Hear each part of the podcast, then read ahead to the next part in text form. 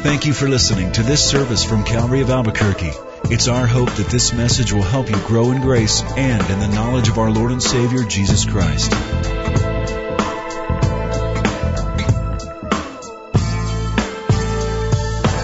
I want to introduce you to our guest speaker. He's been here on a number of occasions. Joel and I have become really good friends over the last several years. We shared a conference together in Jerusalem, the very first Epicenter conference. Um, Joel has written a number of books that have been on the New York Times bestseller list, like Epicenter, The Last Jihad, The Ezekiel Option, The Copper Scroll, just to name a few. Joel has served as a um, senior political aide to several political figures, Steve Forbes, Benjamin Netanyahu, the current Prime Minister of Israel, etc. And the day after tomorrow, he's leaving to Europe to speak. He's been invited to speak to the capital of, Europe, of the European Union in Brussels, and gets often invitations to um, senators' offices at the Pentagon, etc., to be briefed on uh, what uh, Christians believe about the last days and what uh, some of the enemies of Israel believe concerning their eschatology. Now, what we're doing this weekend is a little bit different. Joel wanted to share five different messages that comprise a series. And the series is critical issues facing people of the epicenter, the epicenter being Israel and her neighbors. And last night Joel spoke on, are the Jews the chosen and why does it matter? This morning Joel wants to speak on, were the Jews given the promised land and why does it matter? You should also know that afterward, Joel will be available in the bookstore for a book signing if you want to read his newest book, The Twelfth Imam, that just came out recently. A great read. And um, tonight we're having a question and answer session if you want to come and ask specific questions about end times, eschatology, what's going on in that part of the world. Joel travels extensively. It'd be good for you to ask those questions tonight at 7. Without any further ado, would you please welcome Joel Rosenberg?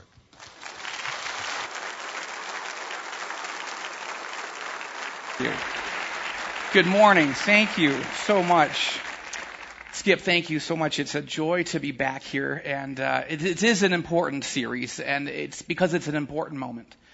Uh, we are living at a moment of extraordinary risk and danger for the people of the Middle East, and, and particularly Israelis and Jews uh, feel some heavy weights on them. You know, Jesus uh, encouraged his disciples, challenged his disciples in Luke chapter 12, verse 56. He said, Why do you analyze the earth and the sky? In other words, why are you so interested in the weather report? Uh, and why do you not analyze this present time? And part, this, this series is really about analyzing what's going on in our world, particularly in the Middle East, in the epicenter, and talking about uh, some major issues, threats facing uh, Israel and her neighbors. Now, there's two major threats facing, facing Israel and the Jewish people right now. One of them, of course, is one that I've been writing and speaking about here and around the country and around the world for a number of years, and that's the threat of radical Islam. And actually, in the next uh, message, uh, I will be going into that specifically. This threat of radical Islam, uh, and, and, and, what is it? What is it? And what drives it? And what does it mean? But this, the, there's another threat. It's not just radical Islam that's a threat to Israel and the Jewish people. The other threat is the threat of replacement theology. You see, radical Islam threatens Israel today with annihilation, but replacement theology threatens Israel and the Jewish people with delegitimization. What do I mean by that? Replacement theology is the doctrine that God has rejected the Jewish people because historically many Jews have rejected Jesus as the Messiah. This is the doctrine that says God is finished with Israel. That, that there's no special place in the world for Israel. That God doesn't have a special plan or, and purpose for the Jewish people. And that in fact, not just that is God done with the Jews, but that God has replaced the Jews and the, and the nation of Israel as, with the church. That the church now inherits all the promises and God is finished with Jews. Now, this is uh, not some sideshow doctrine that's you know affecting a few people. Um, you know, by God's grace, you're sitting in a congregation this morning that neither believes nor teaches replacement theology. But the majority, of people who follow Jesus Christ around the world are attending churches that do hold and teach this idea that God is done with the Jewish people, that he, there is no special place for Israel, and that the church has replaced Israel as the apple of God's eye. Uh, this is Catholics, this is Protestants, uh, in, in many, many spheres. Not all, by obviously, uh, but but it's a significant issue. Now, in part one of the series, as Skip mentioned, we walk through one Bible passage after another, both Old and New Testament, proving that according to the Scriptures, the Jewish people are in fact the chosen people, chosen by God uh, to know Him and to make Him known. We saw that God himself chose the Jewish people to reveal himself to them and through them. Now, in part two, we want to ask and answer the question, were the Jews given the promised land? And, and, and so what? Why, why does that matter? Now, this controversy over this, this theology, this replacement theology, is as real as the current headlines. An October 23rd, 2010 headline in the New York Times read, quote, Bishops at meeting urge Israel to end its occupation of Palestinian territories. Unquote. The New York Times reported that in a final communique at the end of a two week long meeting at the Vatican on the plight of Christians in the Middle East, the bishops urged Israel not to use the Bible to wrongly justify injustices, apparently referring to Israel's occupation of the West Bank and Gaza. Let's just stop there for a moment. The New York Times doesn't seem to realize that Israel gave Gaza back to the Palestinians, or gave it to the Palestinians in 2005. Not a single Israeli lives in Gaza, save one, Gilad Shalit, an Israeli soldier that was kidnapped by the Hamas terrorists and had been held against his will with no uh, contact with the West for four years. That's the only Israeli that lives in Gaza. New York Times, paper of record, doesn't seem to remember that fact. But nevertheless, nevertheless, uh, we're not asking great things from the New York Times. Uh, but listen, uh, but they're reporting on this this this uh, communique that indicated one, by the way, what we mentioned last night in the first message was that uh, these bishops said that the Jews are no longer the chosen people, and that's what we were talking about. Uh, are they last night? They are, uh, by God's grace. Uh, but then he, you know, the bishops are saying that Israel is occupying land that's not theirs. Let me pick up with the New York Times story. In a news conference uh, releasing this communique, the archbishop in charge of the committee that drafted this statement appeared to go further even than the statement itself, saying the Bible does not justify a Jewish presence in Israel. Quote, the concept of the promised land cannot be used as a base for justification of the return of Jews to Israel.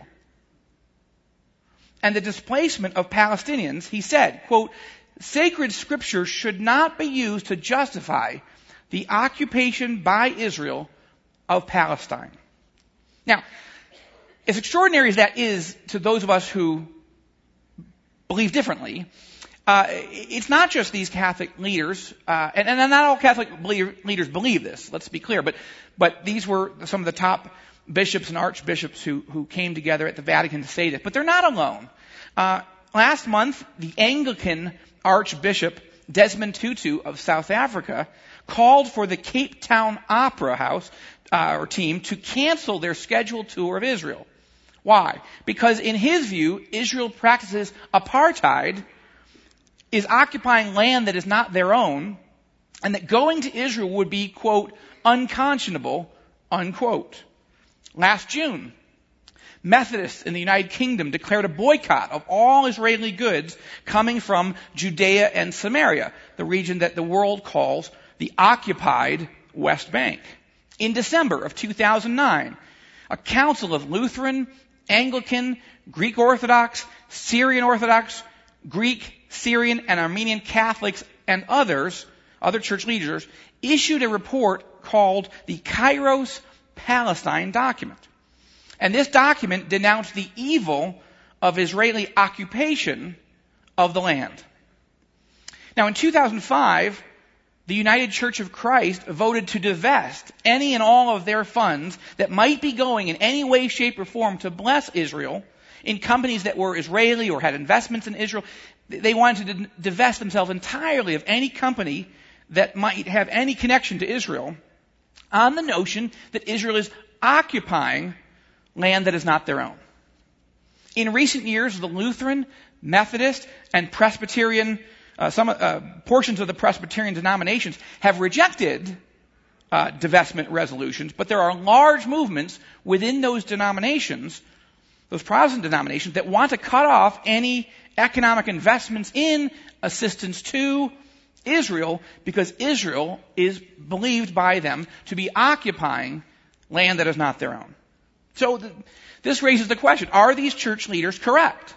I mean, we don't expect radical Muslims to believe that Israel has a right to exist, that Jews have a right to live freely, securely, uh, safely in their own country. We don't expect that of radical Muslim leaders uh, like Osama bin Laden and Mahmoud Ahmadinejad from Iran. But are these church leaders correct with their replacement theology? Are they are the Jews occupying land that is not their own? Are such leaders correct that Jews have no biblical basis to live in the Holy Land. Let's take a look at what the Word of God actually says. Now, uh, I'm going to be moving around a, a, bit, so I, you know, get out your notepads and we'll, uh, I'll, I'll say the verses. And if you're with a friend or a spouse or a parent or a kid, maybe they'll write down one, you'll write down another. We're going to go through a lot of information pretty quickly, so buckle up and let's dive in. Starting in Genesis, beginning in chapter 12.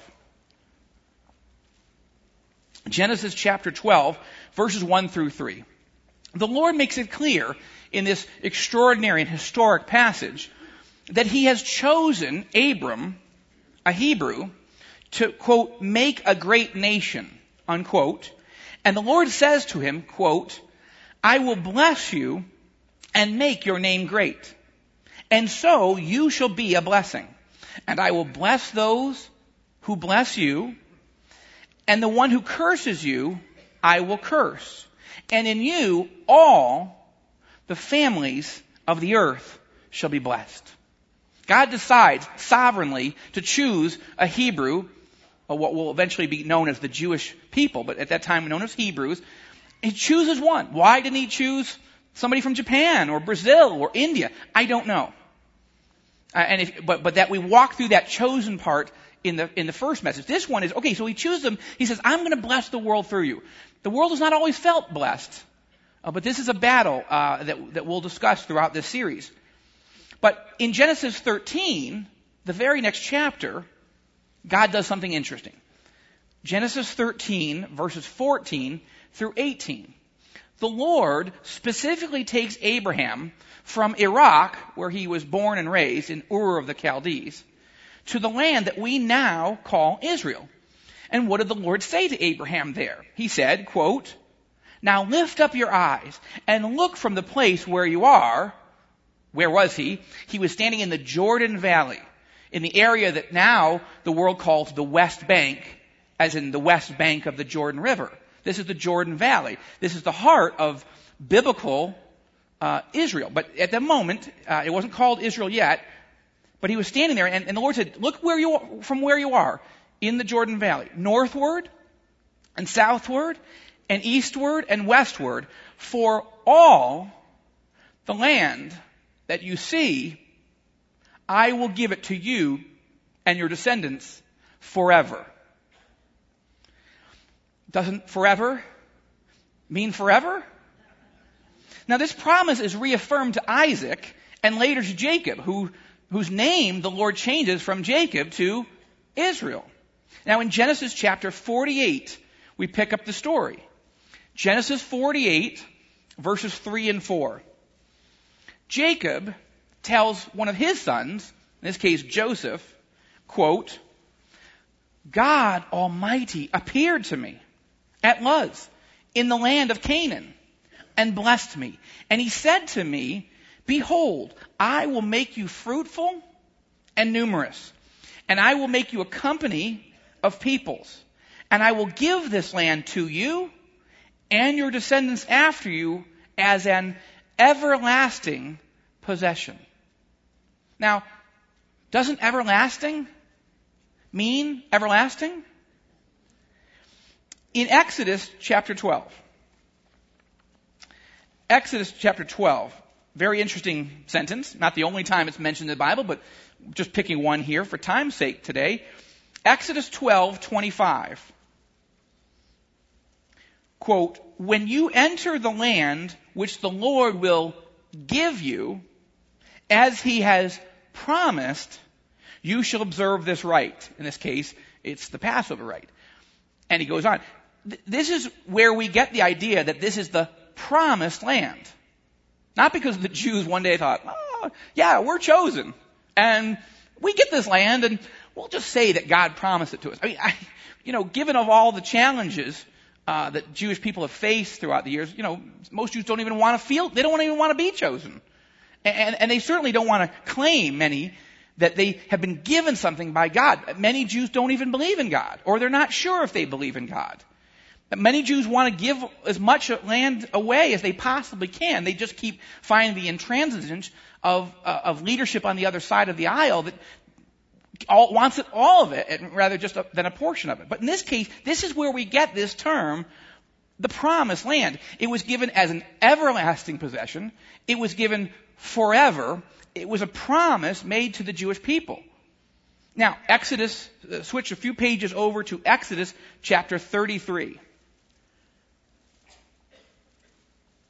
Again, Exodus 33, verse 1. Then the Lord spoke to Moses. Wouldn't, wouldn't you have loved to have been in that conversation? Any of these conversations, but boy, that would have been exciting.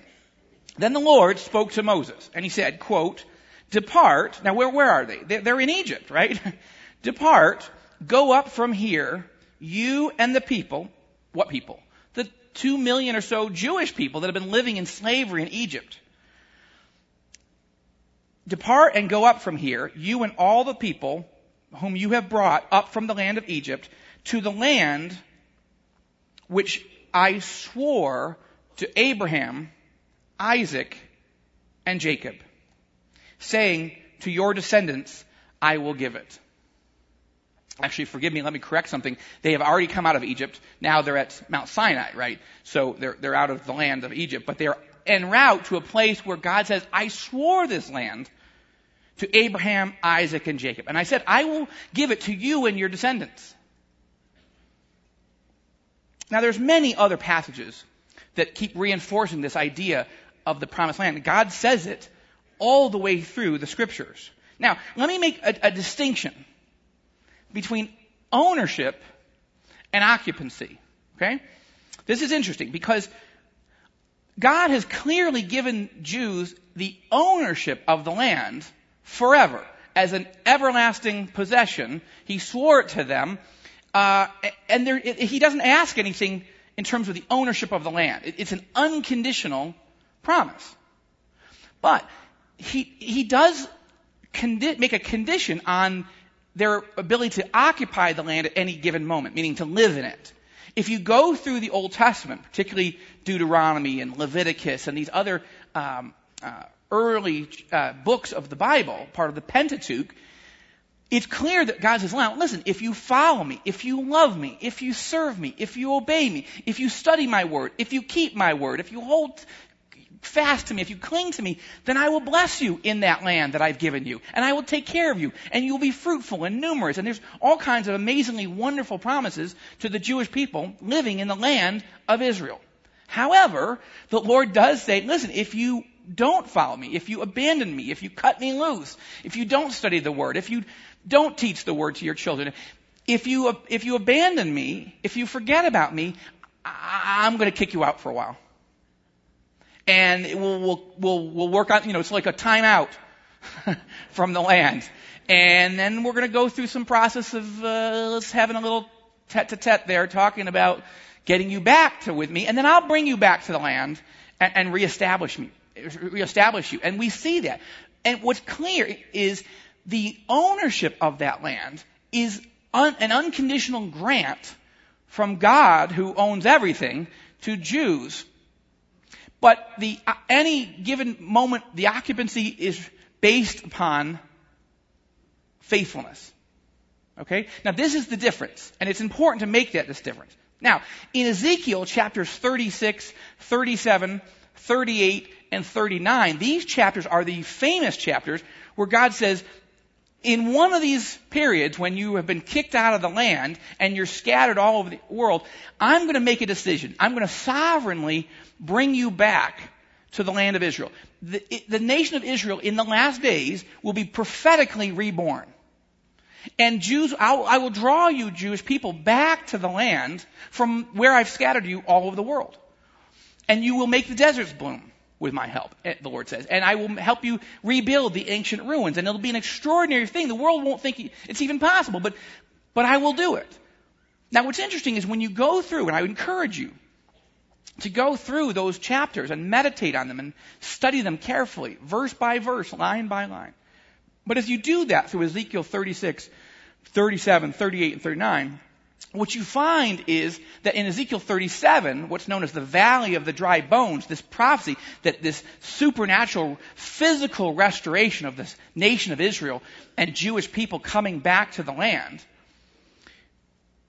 that's the first prophecy in Ezekiel 37. But there's a second one that once that physical restoration has been set into motion, then it will become a spiritual restora- uh, restoration. God says He will prophesy to the breath and, and, and say, breathe life into these Jewish people.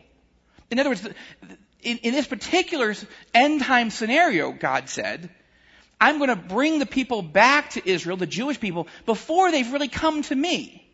But in the process of showing my love, that I will draw them back as a people to this land that I gave to them, that I promised to them and their forefathers. In the process of doing it, then I'll start to breathe life into them. In other words, the Holy Spirit will start to move, and Jewish people will not just come back to the land, but they'll come back to their Father in heaven through faith in Yeshua, the Messiah, Jesus, the Messiah. This is an extraordinary thing. And honestly, for about, know, roughly 19 centuries, People thought, you gotta be kidding me. You don't actually believe the Bible means what it says, do you? You don't actually believe that Israel is literally gonna become a country, do you? You don't think for a moment that the Jewish people are going to be blessed by God and, and shown His favor and brought back from wherever they are to the land of Israel. You don't believe that literally, do you? And a lot of, and I'm not talking about pagans who said that. I'm talking about many of our church fathers who believe that. That's where replacement theology came from because for, for many they thought, well, you know, let's say 500 years after uh, Jews uh, were, you know, the, the Jerusalem was destroyed in 70 AD and the temple was destroyed and Jews were scattered.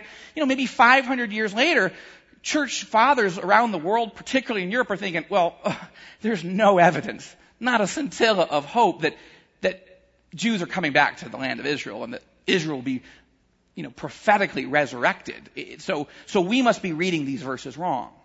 Yes, they look pretty clear, but obviously we're not reading them correctly. And there were probably, uh, well, there were historically people said, no, no, no, no, no, the, the Bible means what it says. Hold on. Just have faith. Okay, it takes a little extra time, but, well, then 600 years went by. 700 years went by. A thousand years went by. No Israel. No Jews coming back to the land.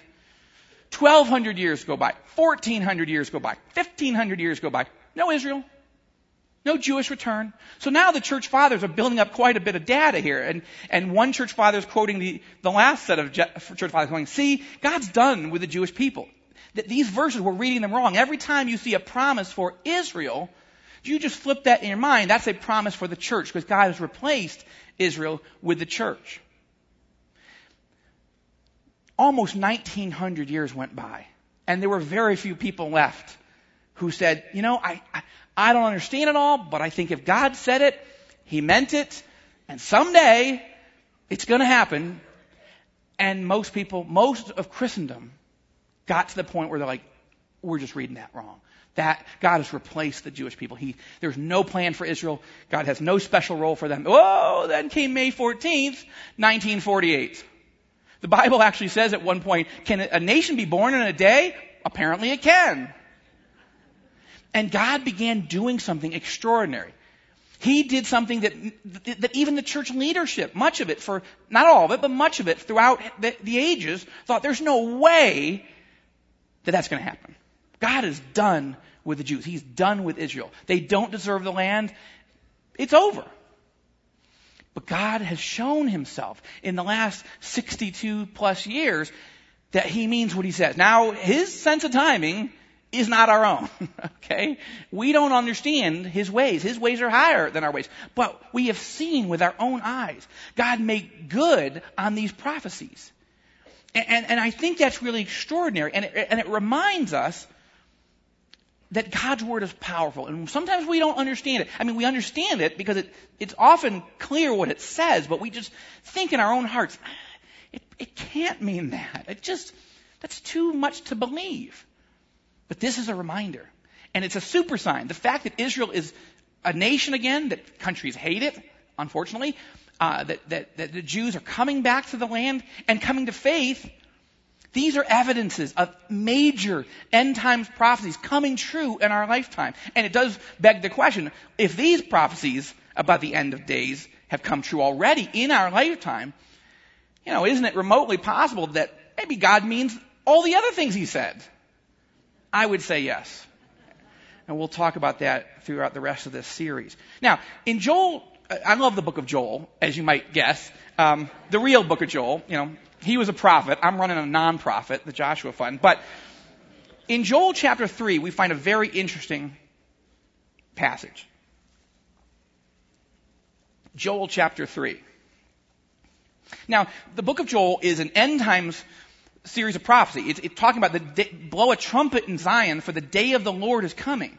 It, it, it's a, it's a, it's a, it's a three chapter book designed to get the Jewish people, the nation of Israel, and anyone else who wants to listen to the word of God to know that the Lord is coming and we need to get ready for it, but we need to know that there's going to be all kinds of traumas and tribulations and trials uh, in the days leading up to the Lord coming. That's what the book of Joel is about. You can see why I like it because I, I, I, I believe we're seeing much of it come to pass and we're heading towards its fulfillment.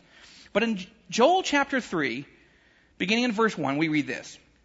For behold, in those days and at that time, when I restore the fortunes of Judah and Jerusalem, I will gather all the nations and bring them down to the valley of Jehoshaphat, which um, is also uh, known often as the valley of decision or judgment.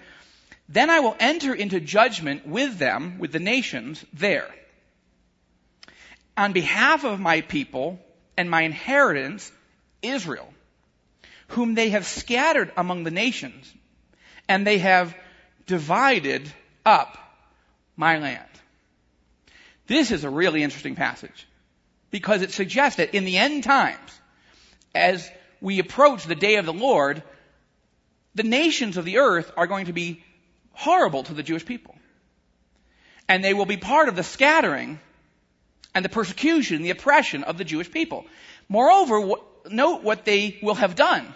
That the nations will have, quote, divided up my land, unquote, says the Lord. And the Lord's going to gather the nations when the, when He comes back, and He's, and that's going to be part of the judgment. That, that, that, that the nations, the Gentiles were oppressive and persecuting to the Jewish people. They didn't bless them, they cursed them, and that they divided up the land of Israel. The scriptures are very clear uh, throughout the text, throughout from Genesis to Revelation, that God has given this land. It's promised it to the Jewish people. And not because the Jewish people have deserved it. Uh, make a note in your notes, Deuteronomy chapter 9. In Deuteronomy 9, the Lord says not once, not twice, but three times that He hasn't given this land to the Jewish people because we were more righteous than anyone else. Three times. He really wants to drive it home. It's not because you're better than everyone else that I'm giving you this land. I'm doing it sovereignly, he makes clear. I'm just doing it, but through you, I'm going to do something special. I want to show the world that I can take a people group that's not, you know, better than everyone else, that's not clearly taller than everyone else. um, if you look at me and Skip, but uh, it, uh, you know, I'm just going to do something. I'm going to take a group, sovereignly choose them, and give them land and bless them and show my love through to them and through them and even in their disobedience perhaps you might argue especially in their disobedience the Lord says, I will show that I'm loving, that I'm merciful, that I make promises and I keep them. That I love people even when they fail. That I care for people even when they turn away from me at times. I come after them and I draw them back and I want to restore them. That's the picture we get of God's heart and His faithfulness to Him, to His word and His people and the people that He loves through the story of Israel. And it's certainly applicable to all of us. Now, some people say, well, okay, that's the Old Testament, Joel. The New Testament, you know, that's a whole new covenant. That's a new set of promises, son. He's done with Israel. It's, move on. No, no. Acts chapter 1. In Acts chapter 1, verse 6, the disciples ask a very interesting question. They ask, Lord, is it at this time? You know, now you, you died on the cross, you resurrected, you're walking around with us for 40 days, it's pretty cool. And is this the moment then you're going to restore the kingdom of Israel? In other words, end Roman occupation, political control of the land. The Jews were there, but they didn't have sovereignty over their land. The Romans did. Is this the time that you're going to end the Roman occupation and give Jews full political, legal control again of the Holy Land? Now Jesus says, listen, listen, gentlemen, this is this is not the time or place. I, I, this is the Lord will, the Father will make this clear in due time uh, when this is going to happen. Now, he does, Jesus doesn't rule out. He doesn't say that's a stupid question. He doesn't say no, no, no, no. I'm, I'm ne- God's never going to restore Israel. He just says this is not the time to talk about it. Well, that didn't seem to make sense to the disciples then because they were so sure the Messiah was going to come and not just restore people spiritually to the Father, but restore Israel sovereignly in the land. But the Lord was like, mm, that's going to be like 1900 years away. I don't know that you can bear that right now. I've got some other things that are going to happen first. They would have been crushed if the Lord Jesus had been honest with them and told them, okay, it's so far off, you can't even think 1900 years. It just would have been too much to bear. So he said, you focus on walking with me, being my witnesses. I'm going to give you my spirit. You're going to be my witnesses. Where? In Jerusalem, Judea, and Samaria? Why there? Because that's where the Jews live in Jerusalem, Judea and Samaria. Judea and Samaria is where the world now calls that the West Bank, the occupied West Bank. That's where the Jews lived. That's where they were supposed to do ministry, but not only in Israel, but also to the ends of the earth. And that's how you in Albuquerque got the gospel. Now, Acts chapter 10. Acts chapter 10, 38 and 39. In Acts chapter 10, verses 38 and 39, Peter is preaching. This is an extraordinary uh, message that he delivers. Uh, let me just cite a critical piece of it. Acts 10, 38 and 39. Peter says, Jesus of Nazareth, Nazareth was anointed. It says he's anointed with the Holy Spirit. And he goes on to say, and Jesus was, went about doing good and healing all who were oppressed by the devil, for God was with him. Then as he continues through that message, you know, he's essentially asking, where did all this happen? Where did Jesus do all this great ministry? Where did the Jewish Messiah come? Peter says, we are witnesses of all the things he did, both in the countryside of the Jews, it says the, land of the Jews, and in Jerusalem. That's interesting. Where was Jesus doing most of his ministry? In Judea and Samaria. Not in Tel Aviv. Tel Aviv didn't exist on the coastland. Haifa didn't exist on the coastland. Netanya didn't exist. Herzliya Pituach didn't exist. All those Israeli towns where the major population centers are now on the Mediterranean coastline, that there weren't Jews living there. Not many.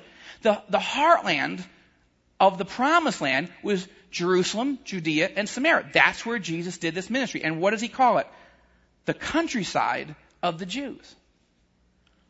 This is a reaffirmation that this is Jewish territory. This was promised again and again and again and being reaffirmed in the New Testament. Now, we will be looking in, uh, in, the, next, uh, in the next message uh, at the book of Revelation specifically. Because when you go through the book of Revelation, what you see are passages where Israel is the centerpiece of the end times.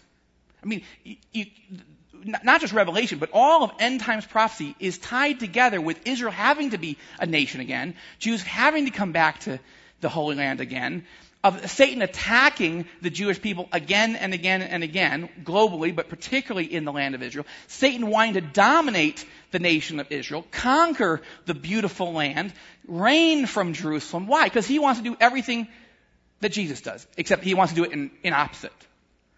And, and, and so what we see from Genesis, where God gives the land of Israel and promises it to the Jewish people, to Revelation, where Israel is regathered back in the country, back in the land, but under intense persecution. But then what happens?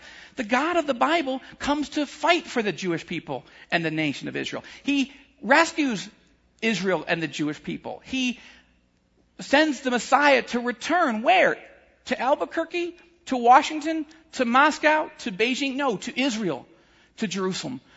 The epicenter of his plan and purpose for the world. I think that it's clear when you go through the totality of Scripture that the Old and New Testament once again uh, affirms again and again and again God's love for the Jewish people and that He gave this land to the Jewish people. And, and the end times prophecies biblically require Israel to be reborn. Now, why do these things matter? They matter because people have bad theology and bad theology is having devastating consequences. Many pastors and priests around the world, some entire denominations, are saying that God doesn't love the Jewish people. They're saying that God has rejected the Jewish people. They're saying that Jews don't have the right to live safely and freely in the land of Israel. They're boycotting Israel. They're divesting from Israel. They're giving aid and comfort to governments who are turning against Israel. They're refusing to show Israel and the Jewish people the love of Jesus Christ.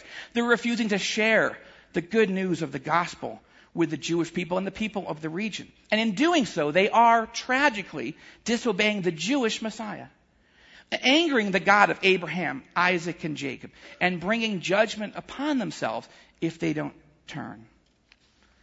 But we who are true followers of the scriptures, now is our time to reaffirm our great love God's great love for Israel and the Jewish people. And We'll be uh, doing a conference next year in Israel. Skip and I will do another epicenter conference and a tour in Israel. And we will gather people. And I want to encourage you to come.